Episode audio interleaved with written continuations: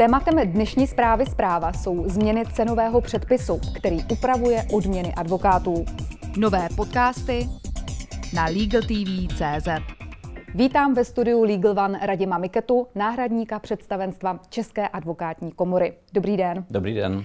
Pane doktore, z účinnosti od 1.1.2022 došlo k novelizaci advokátního tarifu. V čem se mění odměňování advokátů? Vyhláška ministerstva spravedlnosti 406 je velmi krátká, kusá, nicméně pro některé advokáty má poměrně zásadní dopad. Její znění je takové, že ustanovení paragrafu 12a vyhlášky se ruší, což ale znamená, že eh, byla zrušena takzvaná povodňová daň. K tomu bych asi měl vysvětlit, o co se jedná, kdy eh, advokátní tarif je eh, předpis z roku 1996 a již v roce 1997 byly odměny ustanovených obhájců a právních zástupců sníženy o 20% v důsledku povodní tehdy na Moravě. Eh, po dalších povodních, tentokrát v Praze v roce 2010, došlo k dalšímu snížení, tedy o 30 eh, což bylo následně, kdy to už se jevilo jako takřka neúnosné pro advokáty, kteří vykonávají takovou činnost.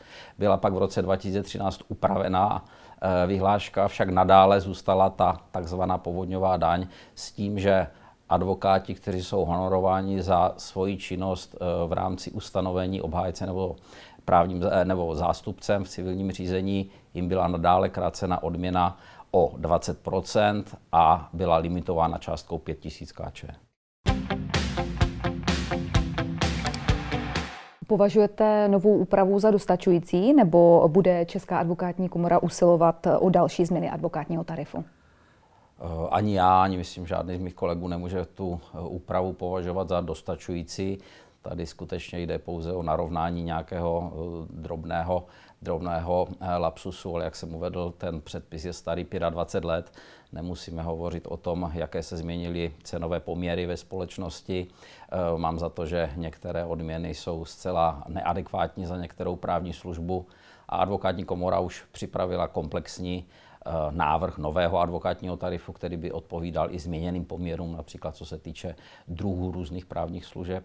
Eh, nicméně musíme vnímat i tu skutečnost, že žijeme v době, kdy existují 100 miliardové schodkové, eh, schodkové rozpočty a samozřejmě projednávání těchto záležitostí, které mají dopad na státní rozpočet, bude velmi komplikované. Nicméně je povinností a odpovědností státu zajistit i osobám nemajetným adekvátní právní službu a e, tuto samozřejmě i adekvátně honorovat. Čili ten boj bude trvalý a neutuchající a věříme, že se to v nejbližší době povede a nová vláda uzná, že i na tomto poli je třeba nějaké prostředky vynakládat.